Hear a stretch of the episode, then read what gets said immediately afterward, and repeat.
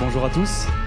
On se demanderait pourquoi les enfants euh, n'auraient pas ça dans leur éducation. Ça veut dire qu'il un projet, un projet fort. On peut se poser cette question, c'est une question théorique tout à fait fondamentale. Moi j'ai un bilan très positif de cette expérience. Nous sommes ici pour représenter les 1400 élèves du lycée Françoise de l'Académie de Toulouse. D'enrichir leur vocabulaire, d'enrichir leur syntaxe. Et se retrousser les manches et euh, que chacun puisse apporter sa pierre à l'édifice. D'un point de vue cognitif, un débat sur Instant T.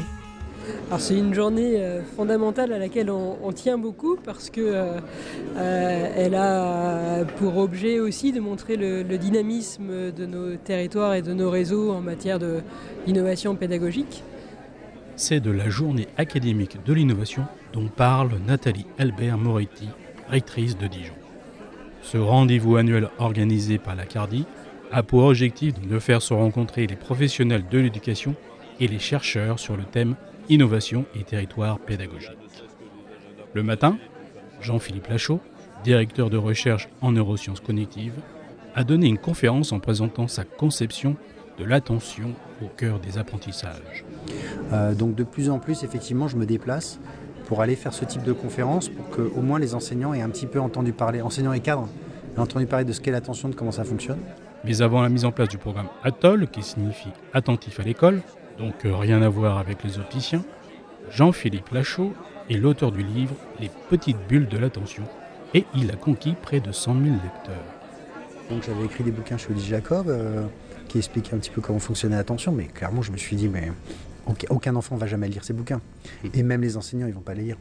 Et donc ça a donné les petites bulles de l'attention qui n'est pas en soi un programme, hein, c'est vraiment juste quelques idées phares sur l'attention euh, mais j'ai constaté qu'il y a pas mal d'enseignants qui, font une petite copie, qui montrent euh, une page pour en discuter avec leurs élèves. Donc déjà, voilà, on sentait une volonté de construire des trucs. Et donc Atoll est arrivé en disant, bah, attendez, refaites pas tout le mmh. boulot, on va vous proposer carrément un programme. Euh, donc c'est ça l'idée, quoi. Mais il y avait une demande d'un programme, de pouvoir parler de l'attention aux élèves. Et à un moment, j'ai dit, bon, ok, on va se lancer. On va réunir un groupe d'enseignants puis on va bosser ensemble, on va essayer de construire ensemble des, un programme d'éducation de l'attention en réel. Mhm.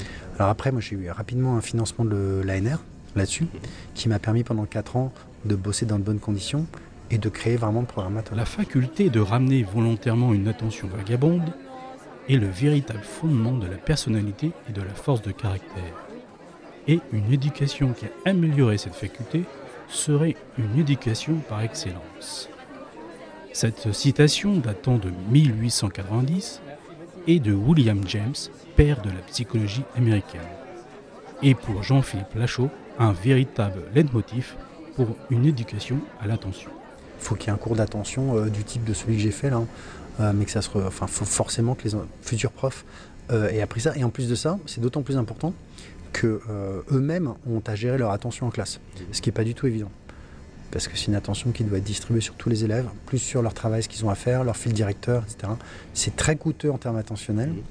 Euh, les profs sont souvent sélectionnés sur un concours qui privilégie une capacité d'attention très focalisée euh, sur un truc à la fois.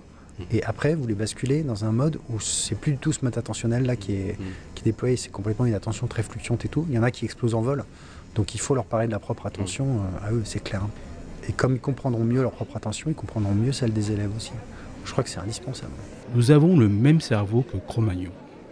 Penser que nous serons multitâches le futur est un mythe. Mais avec la démarche Atoll, nous pourrions améliorer l'attention des petits et des grands à l'école et dans la vie de tous les jours. Ensuite, dans l'après-midi, des ateliers débats ont abordé différents sujets philosophie et sciences, semestrialisation, éloquence des élèves ou encore accompagnement numérique. Une bonne nouvelle pour l'Académie de Dijon.